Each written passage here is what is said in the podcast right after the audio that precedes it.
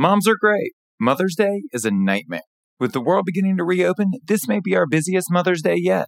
Yelp for Restaurants is here to help you execute a flawless service. Contactless table management, reservation management, and digital waitlisting tools ensure your diners don't have to wait around in long lines in an era of social distancing. Empower your guests to add themselves to your digital waitlist before they even leave home. Provide accurate wait times and automatically notify them right before their table is ready. Let's get back to business better than ever. Listeners of this podcast get three months of free access to Waitlist and three hundred dollars of free monthly advertising credits. Visit restaurants.yelp.com forward slash Mother's Day to learn more. Now here we go. We always knew that this could be something that could go into a physical location because there's no walls in a virtual space. There's no four walls, so let's put it in a regular restaurant.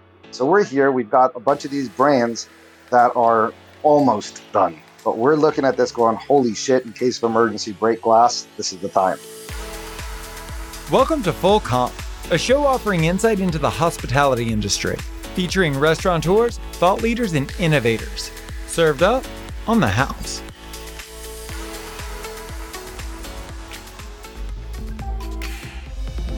Restaurants within restaurants within restaurants within restaurants. No, this isn't the sequel to the movie Inception. It's the innovative way that the national brand Doghouse has evolved its company over the last two years. It's a lot to take in, but today we chat with Kasim Riyaz, who unpacks their unique business strategy to take one restaurant and turn it into five.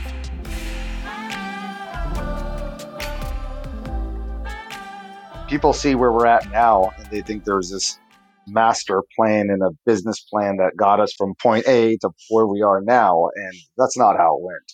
We set out to open up a hot dog and burger joint and make it amazing. Like, so we had our other restaurants. Andre had a white tablecloth, fine dining, jazz club with steaks and five hundred dollars bottles of wine. Hogop and I and two other partners had a small plates Mediterranean concept. And we fell in love with the industry. We wanted to open a bar, but we ended up doing restaurants. And along the way, we fell in love with it. And now here we are with our other restaurants, and we're thinking, let's do a hot dog concept. What we want to make sure was that it was a restaurant first and foremost. The day we opened, our grand opening day, Hogop started culinary school. And everything that we did early on was just, how good can we make this, right? It was just build and make an awesome hot dog restaurant. Don't cut corners, make the food taste great, and hope for success. And pretty early on, we found some success. There was a couple things that felt good to us, little things like when people would walk in and say, wow, you guys are franchise? And we'd look at it, well, no, we're not a franchise, but it was flattering to think that people thought that it was buttoned up enough or it had a look and feel that it didn't feel like something that was just thrown together. So at that point, I mean, I'm going to jump forward and talk about how we went from our goal, which was to make an amazing restaurant, to where we are today. But a year after we opened the first restaurant, we opened the second one. And that second one was the beer garden. And that one, we introduced craft beer. We introduced the bar, same menu. And then six months later, we opened our third restaurant. So eighteen months, three restaurants. Growth was there and plans started happening. Like, okay, how are we going to do this? What do we want to do? We want to go the corporate-owned model or the franchise model? And early on, we all wanted to do corporate-owned. Let's just keep opening great restaurants. And there was a little bit of that trust issue and the fear of losing your integrity, losing the soul, losing the quality, the consistency, trusting your baby in somebody else's hands. But one day we were talking about it. Actually, one day my cousin, I was golfing with him, says, hey, have you ever thought about franchising? I said, yeah, but we're not going to do it. And I asked, why do you ask? And he goes, oh, I've met somebody that helps people take their concept to franchise. I said, interesting. Go back, talk to the guys. The sentiment was the same. Like, we don't want to franchise. Let's just listen. And at that point, Hogop said something pretty wise. He goes, you know, the funny thing is we're afraid of consistency. And he goes, what's the most consistent thing in the world? He goes, fucking McDonald's. He goes, a Big Mac's a Big Mac everywhere. So if done right, it can happen. Oh, yeah, good point. We go, we listen to this consultant. We spent eight hours on his couch, going through everything. We walked out, and it was almost like it wasn't even a discussion. all of us were on the same page, like, we're doing this. And then we went from three stores to now taking all of our tribal knowledge, starting the F D D process, which is getting all of our tribal knowledge onto paper, operations manuals, just making sure everything is buttoned up. And that was in, we opened our first location in two thousand fourteen, I believe, in Canoga Park, our first franchise location. And at that point also, when we realized we were franchising it, the gravity of it became so much bigger, because it's one thing to take risks with your money, and it's another thing to take risks with other people's money. And so at that point, we felt like more of a responsibility, like everything had to be better, more buttoned up. The basic primitive design that we had, it looked great, but we wanted to turn it up a notch. So redesign the space. And the culinary, everything was about evolving and getting better. And one location, and now we're, you know, one franchise location, and now we're we're at over forty. So the growth has been pretty great, actually. Let's go back to the very beginning again, because I, I'm very curious about, so to go from one to two, what were the metrics there? Were you already making money with the first one? Did the first one finance the second one? And then same with the third one, because that was a really quick turnaround too. What were the metrics that you guys had decided would determine the growth in those early days? Well, the first one was quite easy. So the first one we opened up and we had our little targets, you know, can we do this much per day? Can we do this much per day? I still distinctly remember the first day we hit three thousand dollars in sales. It was early on. And we're like, wow, we got something. We were looking at all of our projections saying, okay, this is what our rent is. This is something. It's building. Then you get to the point where we're doing some serious sales out of that store. I mean, at one point, we were knocking on the door of one thousand dollars a square foot. And this is in two thousand eleven. So we opened in October, the end of October of two thousand ten. And our growth, I mean, the sales were just going up. And the second store was actually us being very opportunistic. So to answer your question, it was all self-funded. You know, the success of the first helped with the second, and same with third. But the second store, we were very opportunistic. Andre had a jazz bar I was telling you about in that restaurant. In the back, he had a jazz bar. And there was a liquor license there. There was no kitchen, but we're like, wow, what a cool spot. We always thought, God, beer and burgers and dogs, I mean, they're just meant to be. We're like, let's take the exact same concept and let's now do a Doghouse beer garden, craft beer. So we looked at that spot and said, let's do it. One problem, there's no kitchen. Kind of an important piece to have it. So we bought out a little Chinese to-go kitchen that was almost built into the building. We bought them out and put our kitchen in there and started the first beer garden. So it was cool to see a small fourteen hundred square foot, fast casual, go to then a larger restaurant with a big patio, with a full bar. It was pretty cool. And it was successful. At that time, it was doing even better than the first location. Six months later now, you know, we're on growth. We're, we're like, hey, let's keep going. At this time, remember, we're still not thinking franchise. Mm-hmm. So we find another restaurant in Alhambra and we take that over. And that one wasn't a beer garden, but that one did have craft beer on tap, four handles of craft beer. So now we've got three different models that we're looking at. So when we got to the point where we're franchising, we're like, this is great. We've got the small fourteen hundred square foot, a traditional fast casual restaurant. Then we've got this beer garden with a full bar, beer and booze. And then we've got this other restaurant, as it's still a Doghouse, that has craft beer but no bar. So mm-hmm. We've now explored all three formats and we know the pros and cons of both. So when we franchised, we first started with just the Doghouse model because we knew that there was other complexities of operating a bar. And let's start with the Doghouse model, see where it goes. And customers come in, they say it's really buttoned up and all of that. But was it? I mean, were the three of you able to rely on your past restaurant experience to create a complete concept with, let's call it like the behind the scenes infrastructure in place to ensure, like, did you have your S O Ps done by the time you had opened that initial location? Great question. I see the look on your face. No one else can, but. Hell no. Not even close. Look, when I say buttoned up, it was, everything was clean. Everything was orderly. The look and feel wasn't just slapped together, but we were improving constantly on the culinary side, especially, right? Our food was good, But Hogop's like a mad scientist where he's just constantly tinkering, tinkering, tinkering, and it just kept getting better and better and better. A fun little story is we first started, our portion control was ridiculous. We give an order of tots, you needed a shovel, right? It was like, well, like, there was no food cost. We weren't really thinking that part through. And then we'd look back and go, ooh, something's out of whack here. Well, how about we do this? So yeah, it started to get where we're like, hey, we're successful. Now let's start to run the business. We're successful in the customer's eyes. Now let's become successful all the way through. Now take me to, let's say, December of twenty nineteen. So where are you as a human being? Where is the business collectively? How many locations? What was the overall business health going into the pandemic? It was good. I mean, we were very bullish. I mean, we were excited about where we're at. We've got stores in the pipeline. We're about thirty-five locations. Already, and we were a little ahead of the times on this virtual concept, and I'm sure we're going to get to that later, but we were already working with ghost kitchens. We had gone to, Eric and I, head of real estate for us, we'd gone to a real estate symposium where we were sitting with, we were the smallest brand there. Everybody else was, there were legacy brands. And somebody asked the question, how many of you have heard what ghost kitchens are? And hands went up. And I said, how many of you guys are actually participating in them? Two hands went up, and it was ours, right? So everybody's looking over like, okay, what's going on here?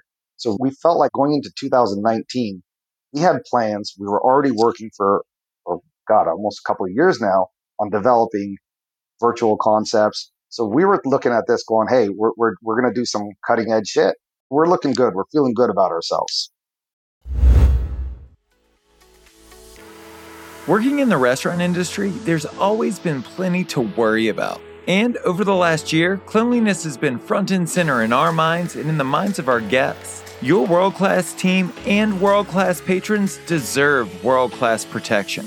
Microban twenty-four Professional kills ninety-nine percent of viruses and bacteria. It doesn't just sanitize and stop. It keeps killing bacteria for twenty-four hours, even when the surfaces in your restaurant are touched multiple times. And the E P A has approved Microban twenty-four sanitizing spray is effective at killing the virus that causes COVID nineteen, so you can achieve your most confident clean, touch after touch. And now you can ask the follow-up question. Right. And then twenty twenty hits and you get slapped square in the face. Oh, kicked in the nuts more like, right? It was uh, it was a tough time. To be honest with you, it was humbling. We were terrified. We were resilient. We rolled up our sleeves. The pandemic really did something great for our company. It really brought everybody together. And when I mean everybody, I mean everybody. Our entire franchise system, our franchise partners. It was, okay, here we are. What are we going to do? Like, let's get together. Let's figure this out. We're going to get through this. And we had weekly calls. We set up a separate email for the disaster, right? Like, or the pandemic, anything that goes, goes straight to here. We have weekly calls where we're going top to bottom with every department. I think they're like hour, hour and fifteen minute calls.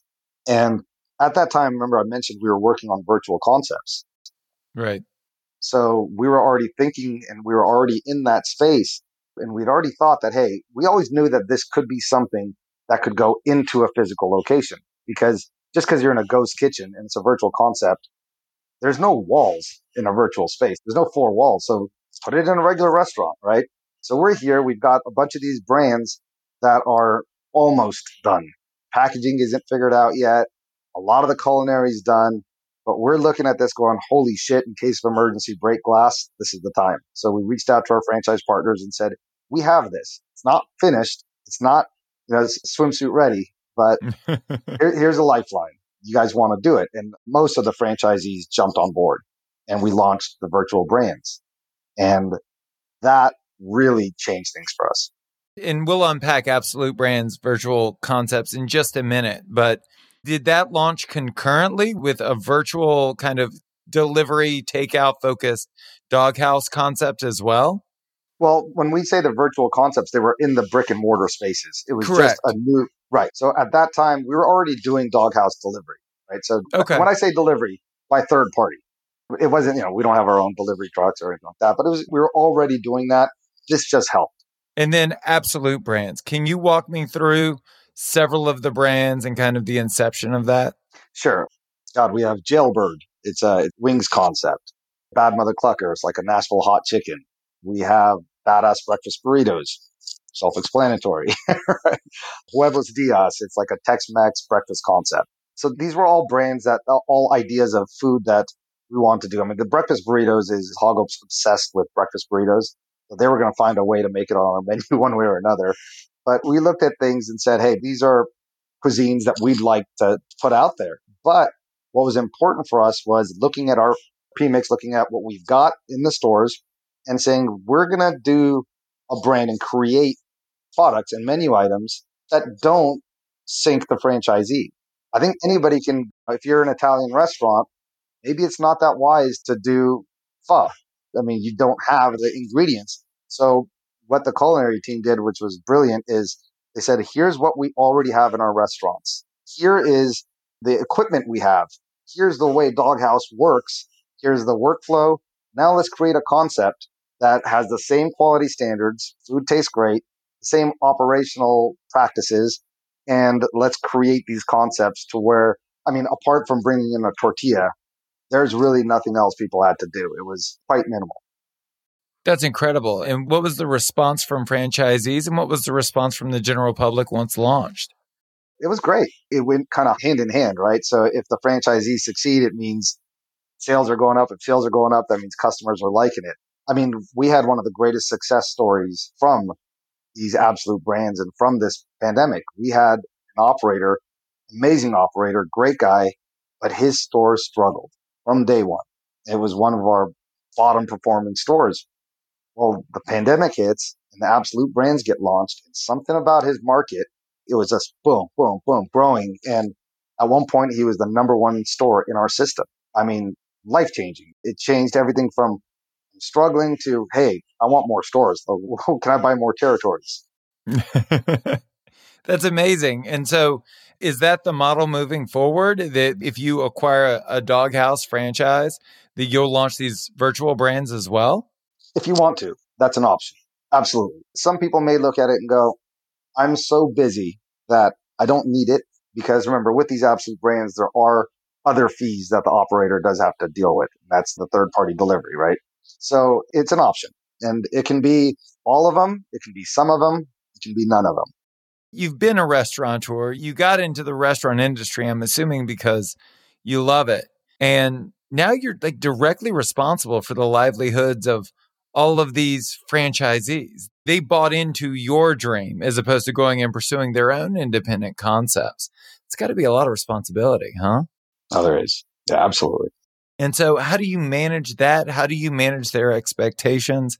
How do you sleep at night and not stress out? Great questions. Look, I think it's just like anything else you do. You strive to be better today than you were yesterday. And at the end of the day, we were actually given some great advice when we first were considering being a franchisee. It was from the Wetzels, Rick and Elise Wetzel, the founders of Blaze Pizza and Wetzel's Pretzels. They sat us down. And they told us, they said, take your royalty unapologetically, but every penny that you can give back to the franchisees, do that. Don't take rebates, because without successful franchisees, your concept's nothing. And we loved hearing that. And it's such great advice. I mean, we all have heard the horror stories of certain concepts where they're getting rebates on a napkin. Every deal they do, how much is getting kicked back? Well, there's only so many points. That's it. And if you take a point here and a point there and a point there, there's not left, much left for the operator.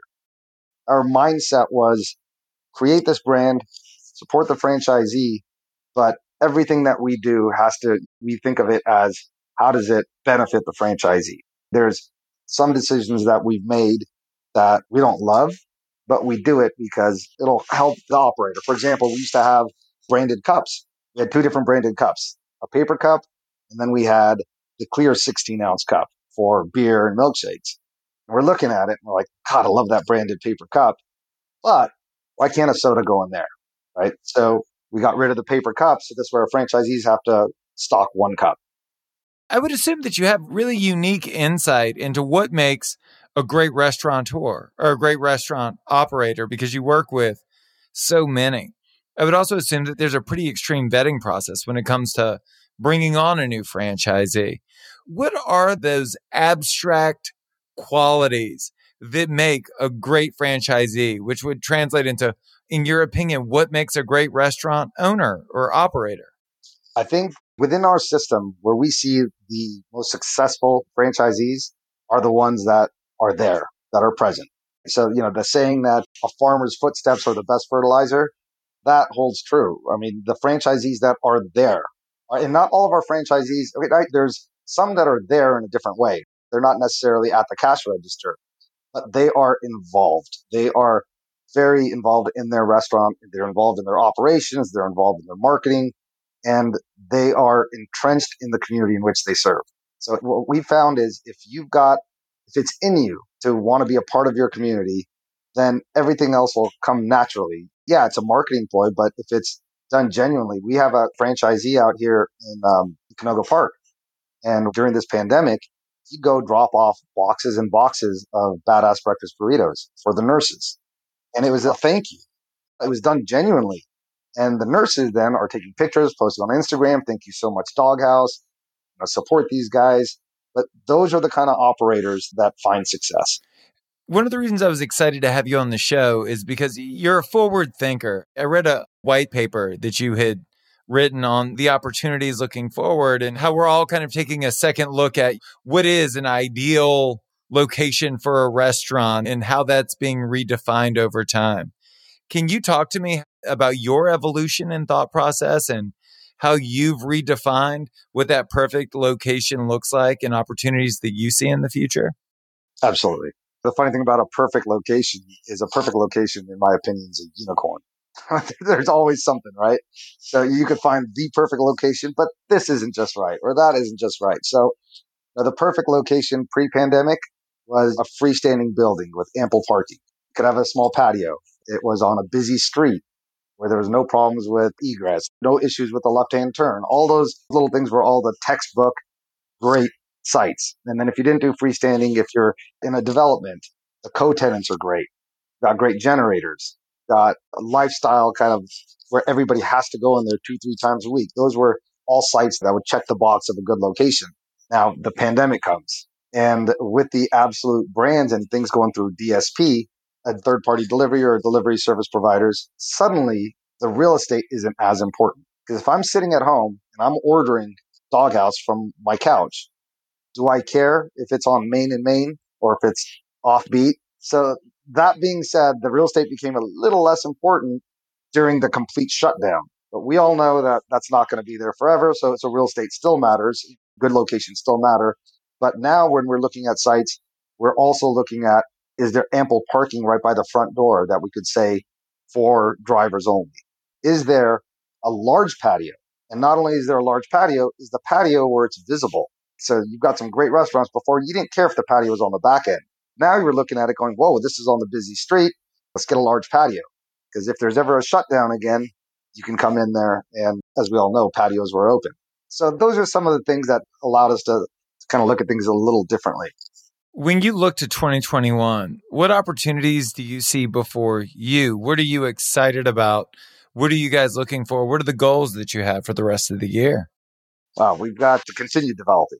That's absolutely on our to-do list. We've got our pipeline's there. We've got over twenty locations that we're going to be developing in, God, in ten, fifteen more states. I mean, we're definitely growing. We're looking forward to that. But we're also looking forward to growing our presence in the ghost kitchen space. So we've got new ghost kitchens opening up. So there's that. And then we can't wait for life to return back to normal. We were in Live Nations and concert venues. Those ended up being great successes. And actually, right before the pandemic, we spoke to them. They're like, hey, we want to double your presence. And in some cases, even triple, because multiple locations within an arena. So those are all things that we know are going to come back. And we'd love to add that to our current growth. It's an industry podcast. And at the end of every episode, I like to give the guest an opportunity to speak directly to the audience. Do you have any words of advice or encouragement that you'd like to share? One is, don't be afraid to try something new. If there's something that you think it could fill a void, explore it. Give it a shot. Don't be afraid of failure, because you're not going to know if you don't give it a try. And the other thing I would say is, try to innovate.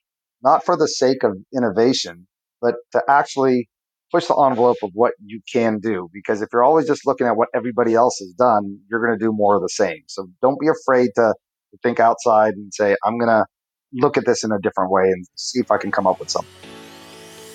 That's Kasim Riyaz. For more on his projects, go to doghouse dot com.